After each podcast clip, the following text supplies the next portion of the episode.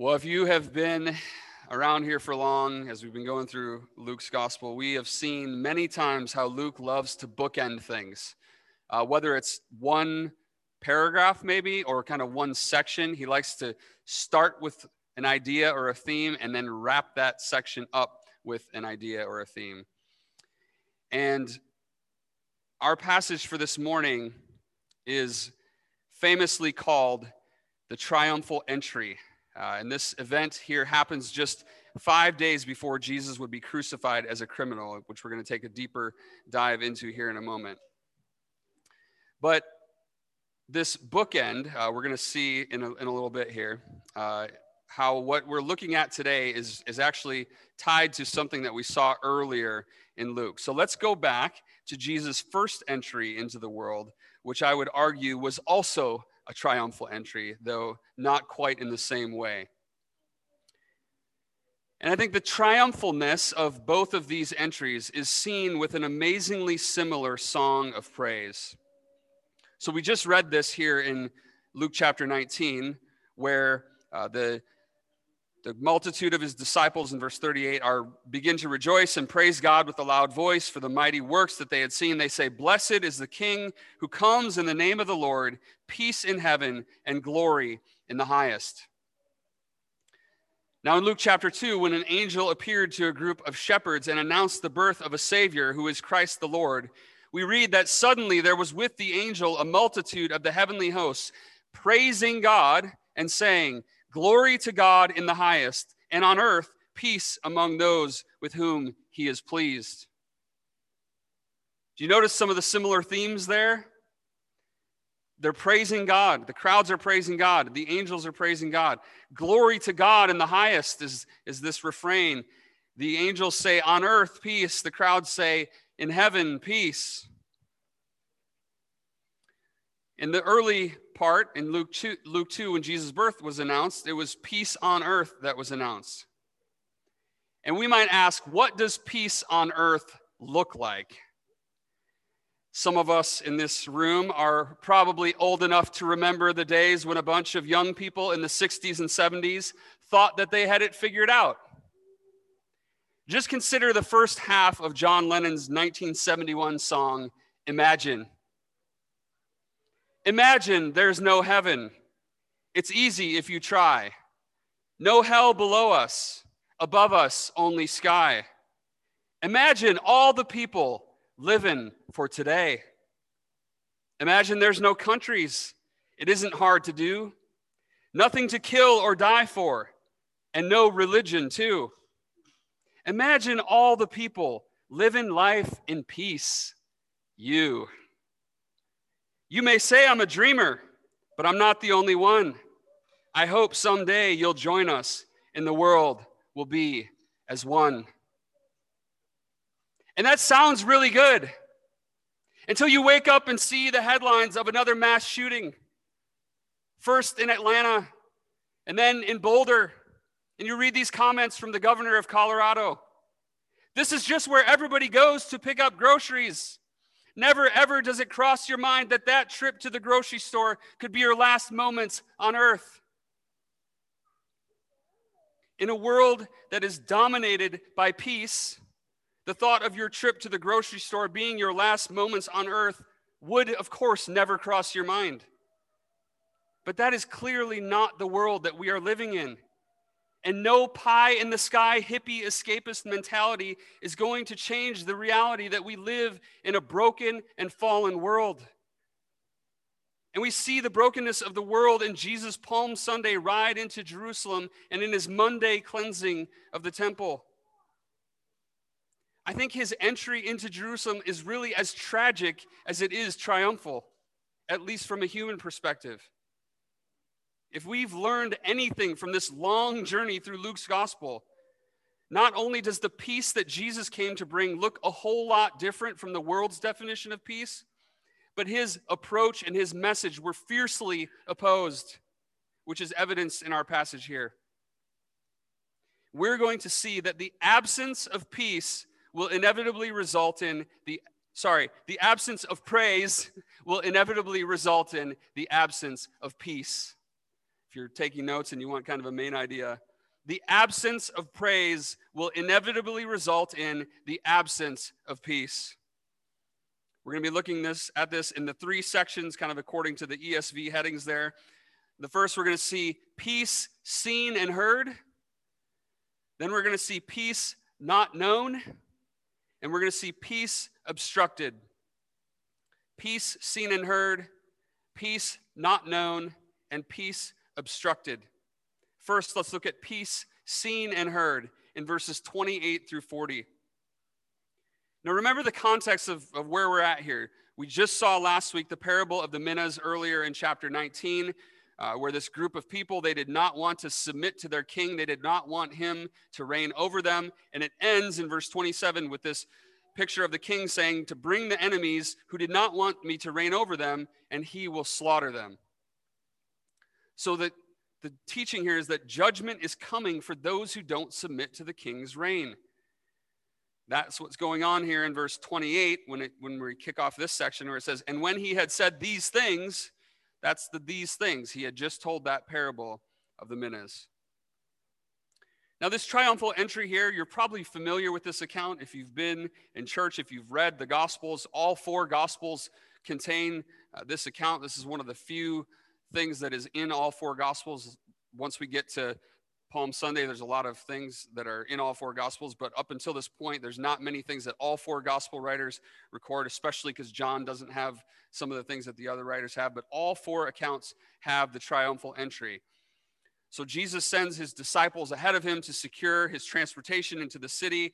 Then he rides along as cloaks are and palm branches. The other accounts talk about palm branches being laid down uh, as they're, they're laid down on the road, and Jesus rides into Jerusalem. So I said here that we both see and hear peace in this account. So there is both a, a visual uh, and a verbal. So, how do we first see peace in this account? Well, we read in our Old Testament reading from Zechariah 9 and in Zechariah 9, there is a promise of judgment upon Israel's enemies in the first part of the chapter. And then he talks about future salvation for God's people. And in the middle of that, in the middle of this picture of judgment upon the enemies and salvation for God's people, is this great picture of what the coming king will look like.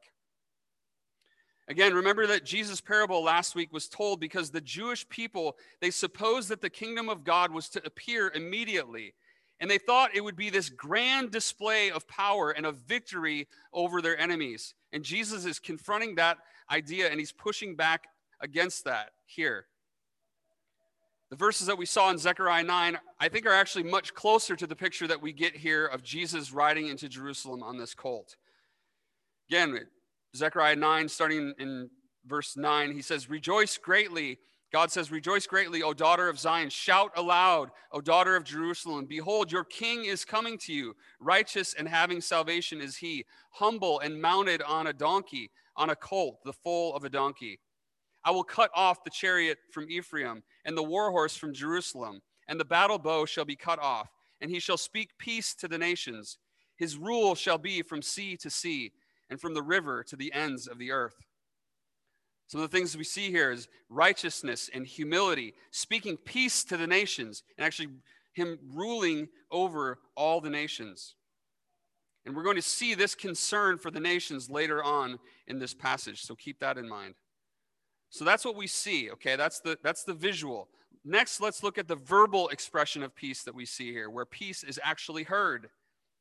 So this whole multitude of disciples rejoices and they praise God with a loud voice for all the mighty works that they had seen Jesus do. And again, they say, Blessed is the King who comes in the name of the Lord, peace in heaven and glory in the highest. There's this loud and exuberant recognition that the King has arrived. He is here. And notice again the cry of peace, peace in heaven.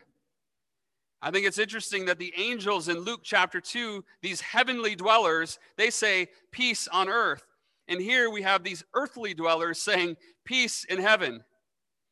Now, I don't want to over speculate too much here, but perhaps these earthly, earthly dwellers, they actually have their sights more fixed heavenward than earthward.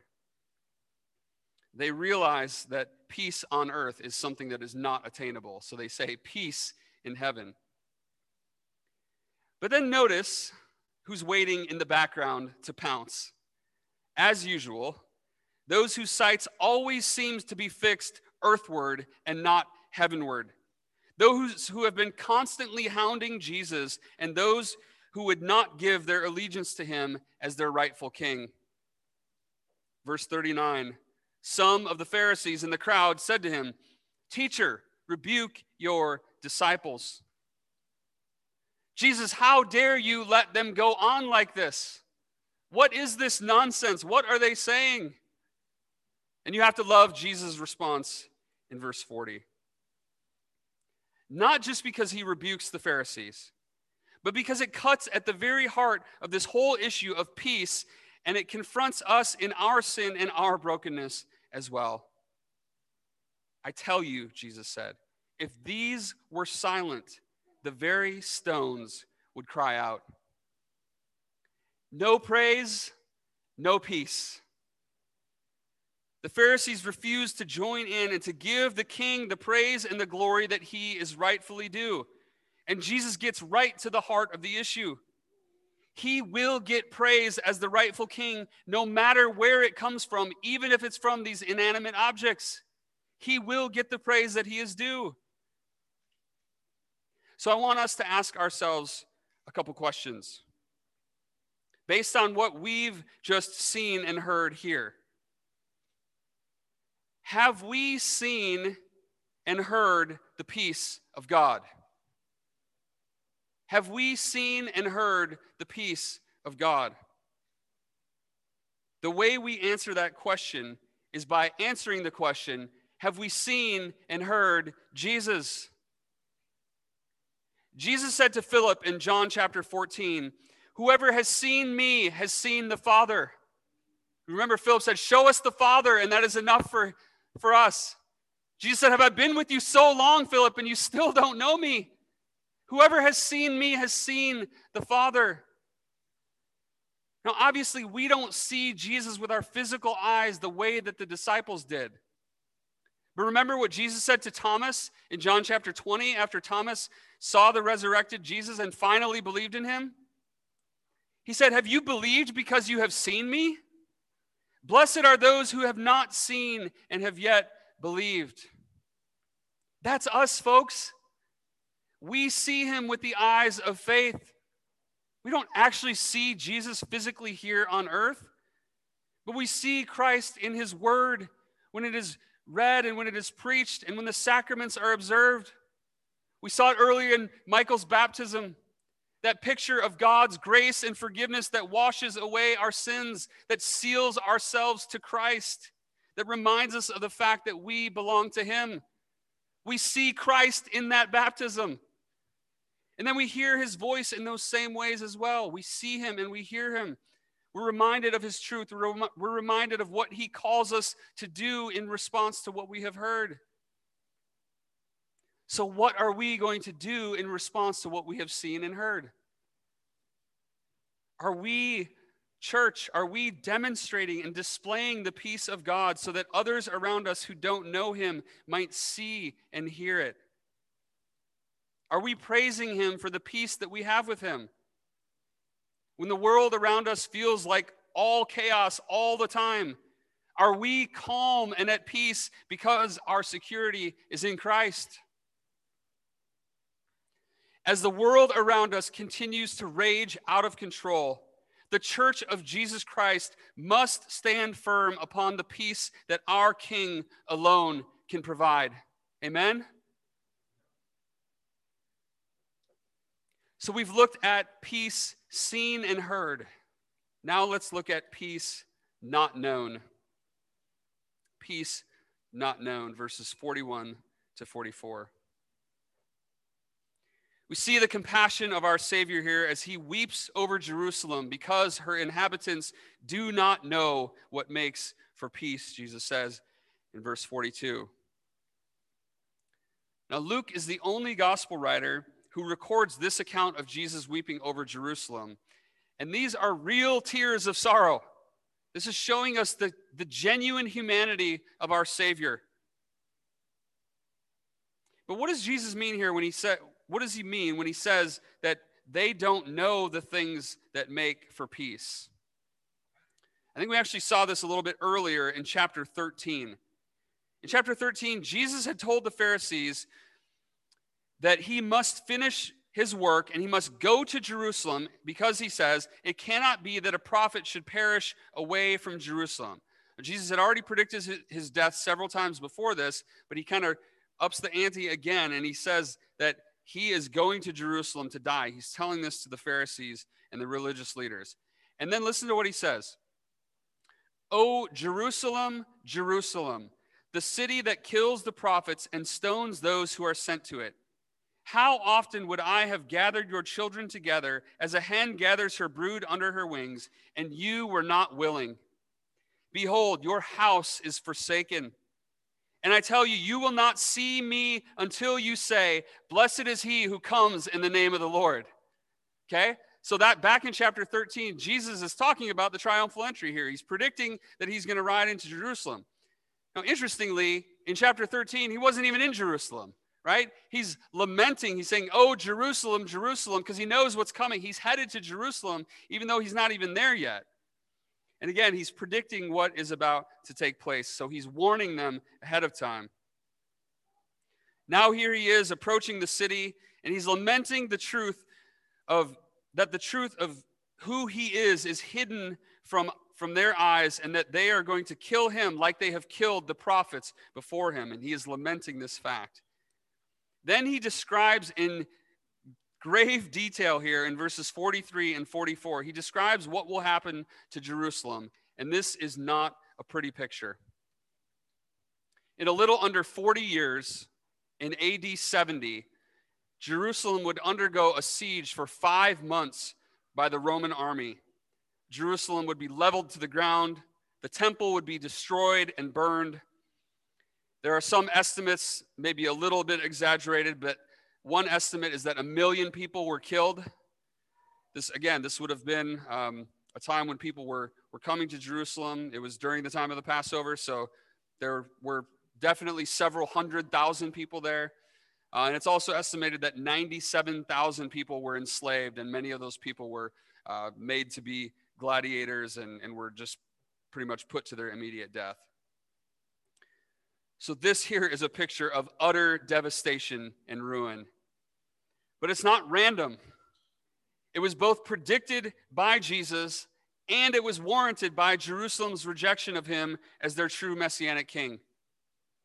If you go back to verse 27, what the king says, As for these enemies of mine who did not want me to reign over them, bring them here and slaughter them before me. That happens in 70 AD.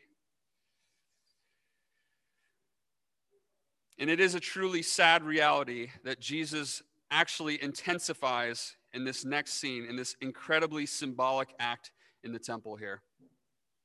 Finally, we see peace obstructed peace obstructed in verses 45 to 48. We know from Mark's gospel account that on Palm Sunday, Jesus actually entered into the temple and he looked around and then he left and he came back on Monday and that's when he cleansed the temple. So this is actually happening on Monday, these events here.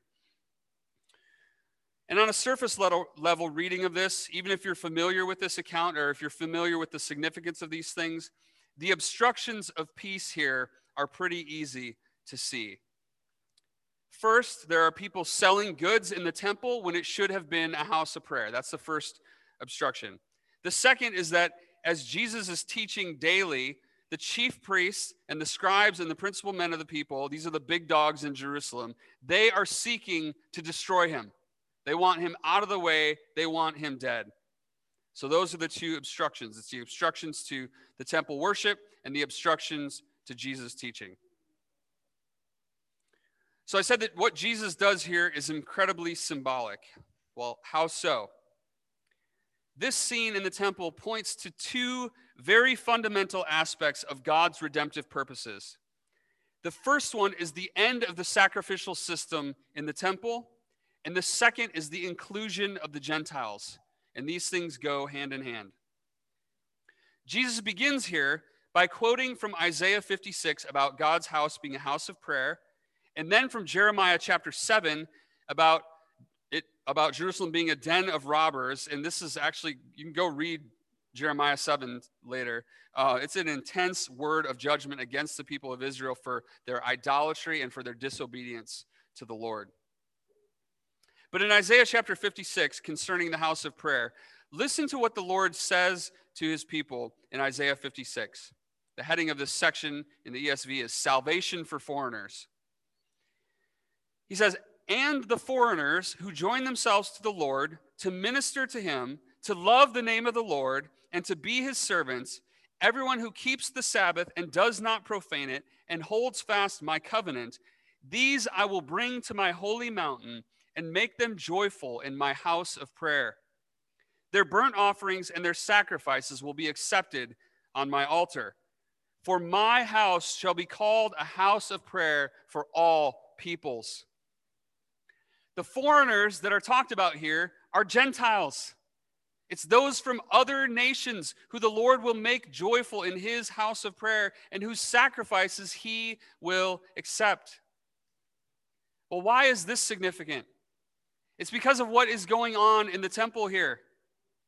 This activity that Jesus comes in and busts up, this selling of animals for sacrifices here, what was happening is people would travel very long distances to come to Jerusalem. And if you were going to like sacrifice an ox, you're not going to you're going to drag an ox with you for 100 miles to bring it to sacrifice. And also there were there was the possibility that your animal that you brought to sac- to sacrifice might not be accepted by the priests if there were some blemishes in it.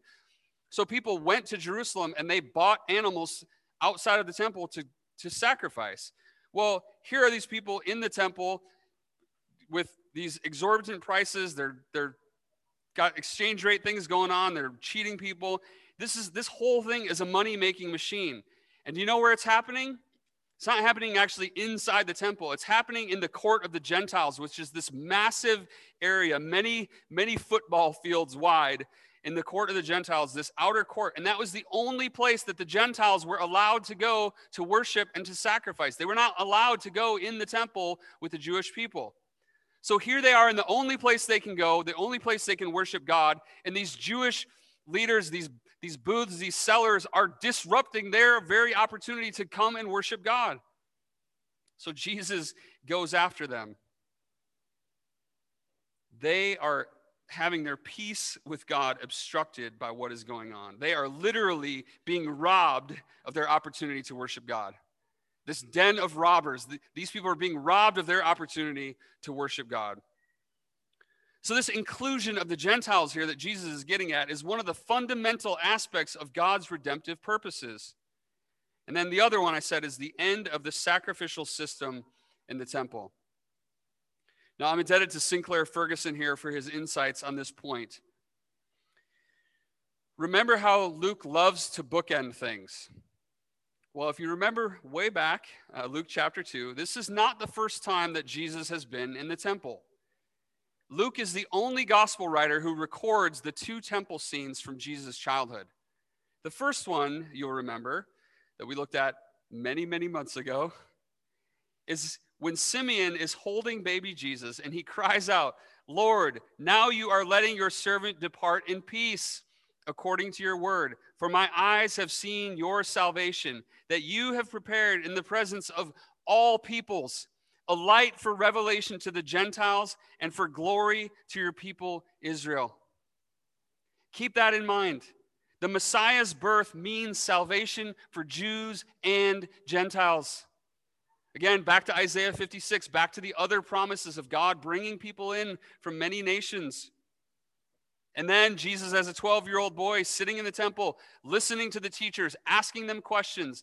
Remember, the whole crew had already left and they realized that Jesus wasn't with them. So they go back, and Mary and Joseph come and they're like, What are you doing? And he's like, Didn't you know that I would be in my father's house? Why were you looking for me? Didn't you know that I would be in my father's house? And now here he is, about 20 years later, in his father's house, defending it from those who would make a mockery of the peace that Jesus came to bring to those from all nations. And there's one more, and again, this was something that Sinclair Ferguson pointed out that I that was fascinating that I didn't read in any of the commentaries I read, so I was I was really thankful uh, to hear this when I listened to his message. There's one more really significant thing going on here. Jesus has just predicted the destruction of Jerusalem and of the temple. And here he is with the first of two acts that will foreshadow the end of the temple. So, this driving out here of those making the temple a den of robbers, this is a sign of judgment from Jesus. This is a sign that these things are coming to an end.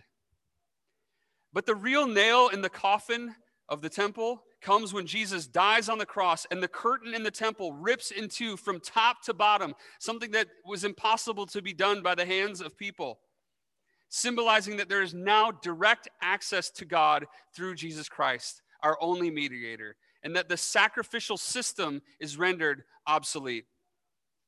This is good news for all of humanity. We now have direct access to God through Jesus Christ. We don't need to travel to Jerusalem during the Passover in order to slaughter animals in hopes that God might pass over our sins if our sacrifice is acceptable. We can approach him now, here and now, without obstructions, and be at peace with him as we worship him. So, I want us to consider a few questions as we think about our worship of God here in Oshkosh, Wisconsin in 2021. First, what does our worship in God's house communicate about our reverence to God and our welcoming of outsiders? What does our worship in God's house communicate about our reverence for God and our welcoming of outsiders? In other words, are we more like a house of prayer for all nations, or are we more like a den of robbers? Next, do we seek to further Christ's teaching and not hinder it like those religious leaders in the temple? And are we, like the people in the temple that day, hanging on Jesus' words?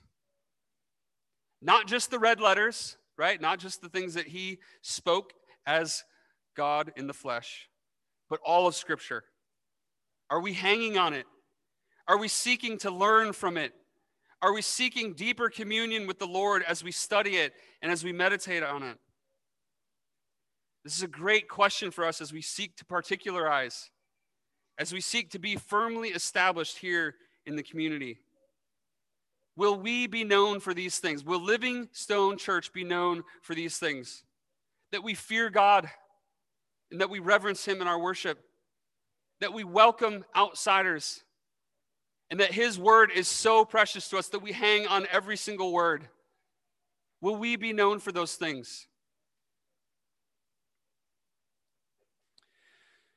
Well, I want to close by turning to one of my favorite chapters in all of Scripture, Ephesians chapter 2.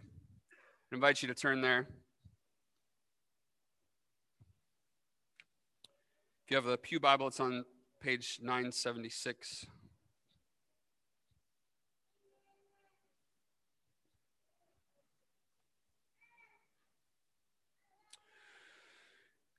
I, I want to encourage you to go home uh, later today and to hang on these words. This whole chapter is amazing. Uh, it's probably my favorite chapter in the Bible. Many of us are very familiar with verses 1 through 10. Uh, it's an amazing declaration of what God has done for us by his grace and mercy when we were dead in our sins that he saved us by grace through faith not of our nothing that we have done nothing that we can boast in but I think we're probably not as familiar or as appreciative of the second half of this chapter, which I think is equally amazing. And it actually has a pretty direct parallel in many ways with the passage that we have just been considering this morning. Ephesians chapter 2, starting in verse 11. I'm going to read this and, and kind of make some comments as I go. It's Paul writing to the church in Ephesus. Therefore, remember that at one time you Gentiles in the flesh, called the uncircumcision by what is called the circumcision, which is made in the flesh by hands. Remember that you were at that time separated from Christ, alienated from the commonwealth wealth of Israel, and strangers to the covenants of promise, having no hope and without God in the world. Again, here's this picture of, of Gentiles, right? They were able to come into that court of the Gentiles. They could only come so far, but really at the end of the day, they were still kind of stiff-armed, right, by the Jews. They, were, they weren't still, they weren't yet fully included in the people of God. And notice what Paul says next in verse 13. But now in Christ Jesus, you who once were far off have been brought near by the blood of Christ.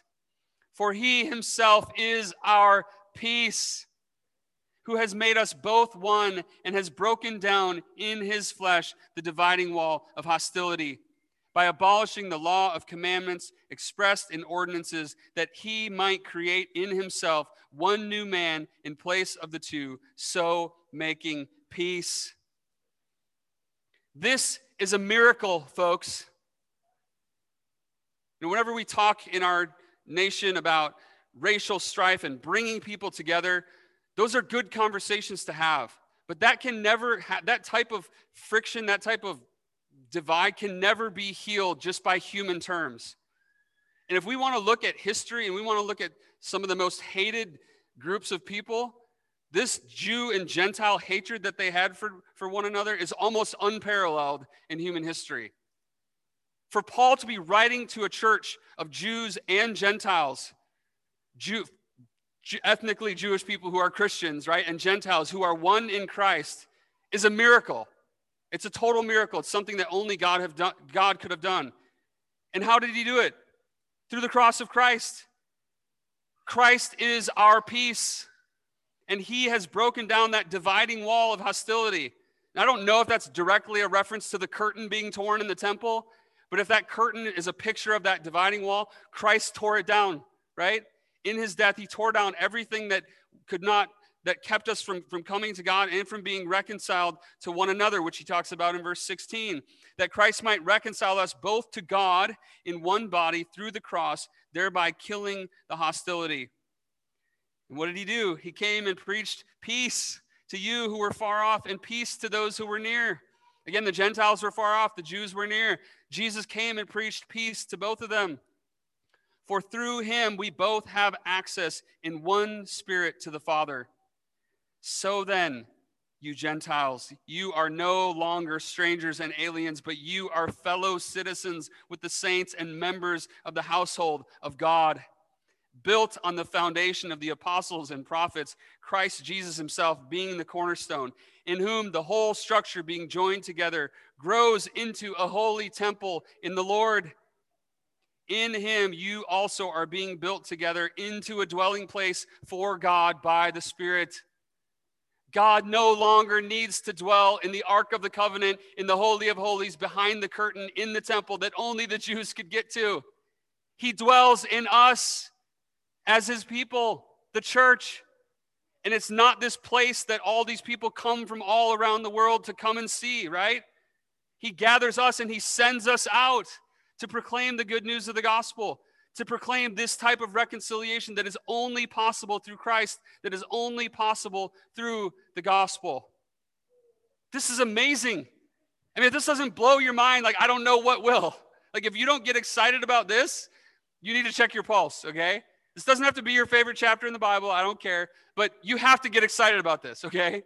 If you're a Christian, you have to be excited about this. This is incredible. So, again, go home and read it. Read the whole chapter.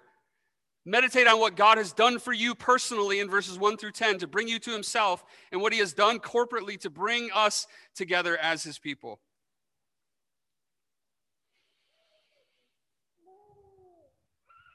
Again, as we move on, as we become particularized, as we seek to, to trust God, as we seek to be faithful, for as long as, as Living Stone Church exists, may this be the cry of our hearts that we might be built together into a dwelling place for God by the Spirit, by His grace. Let us pray.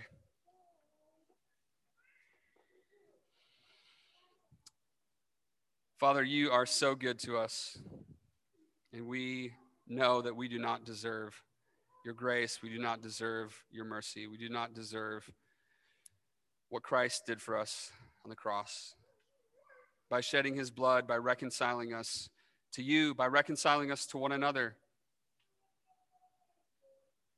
God, may your church be a picture of peace to a world that desperately needs peace, to a world that is without hope, to a world that needs the truth of the gospel, needs the light of Christ to shine into it. God, would you be pleased to use Livingstone Church, to use each and every, one of us to be that light, to be that city on a hill? God, thank you for what you have done for us. We praise you in Jesus' name. Amen.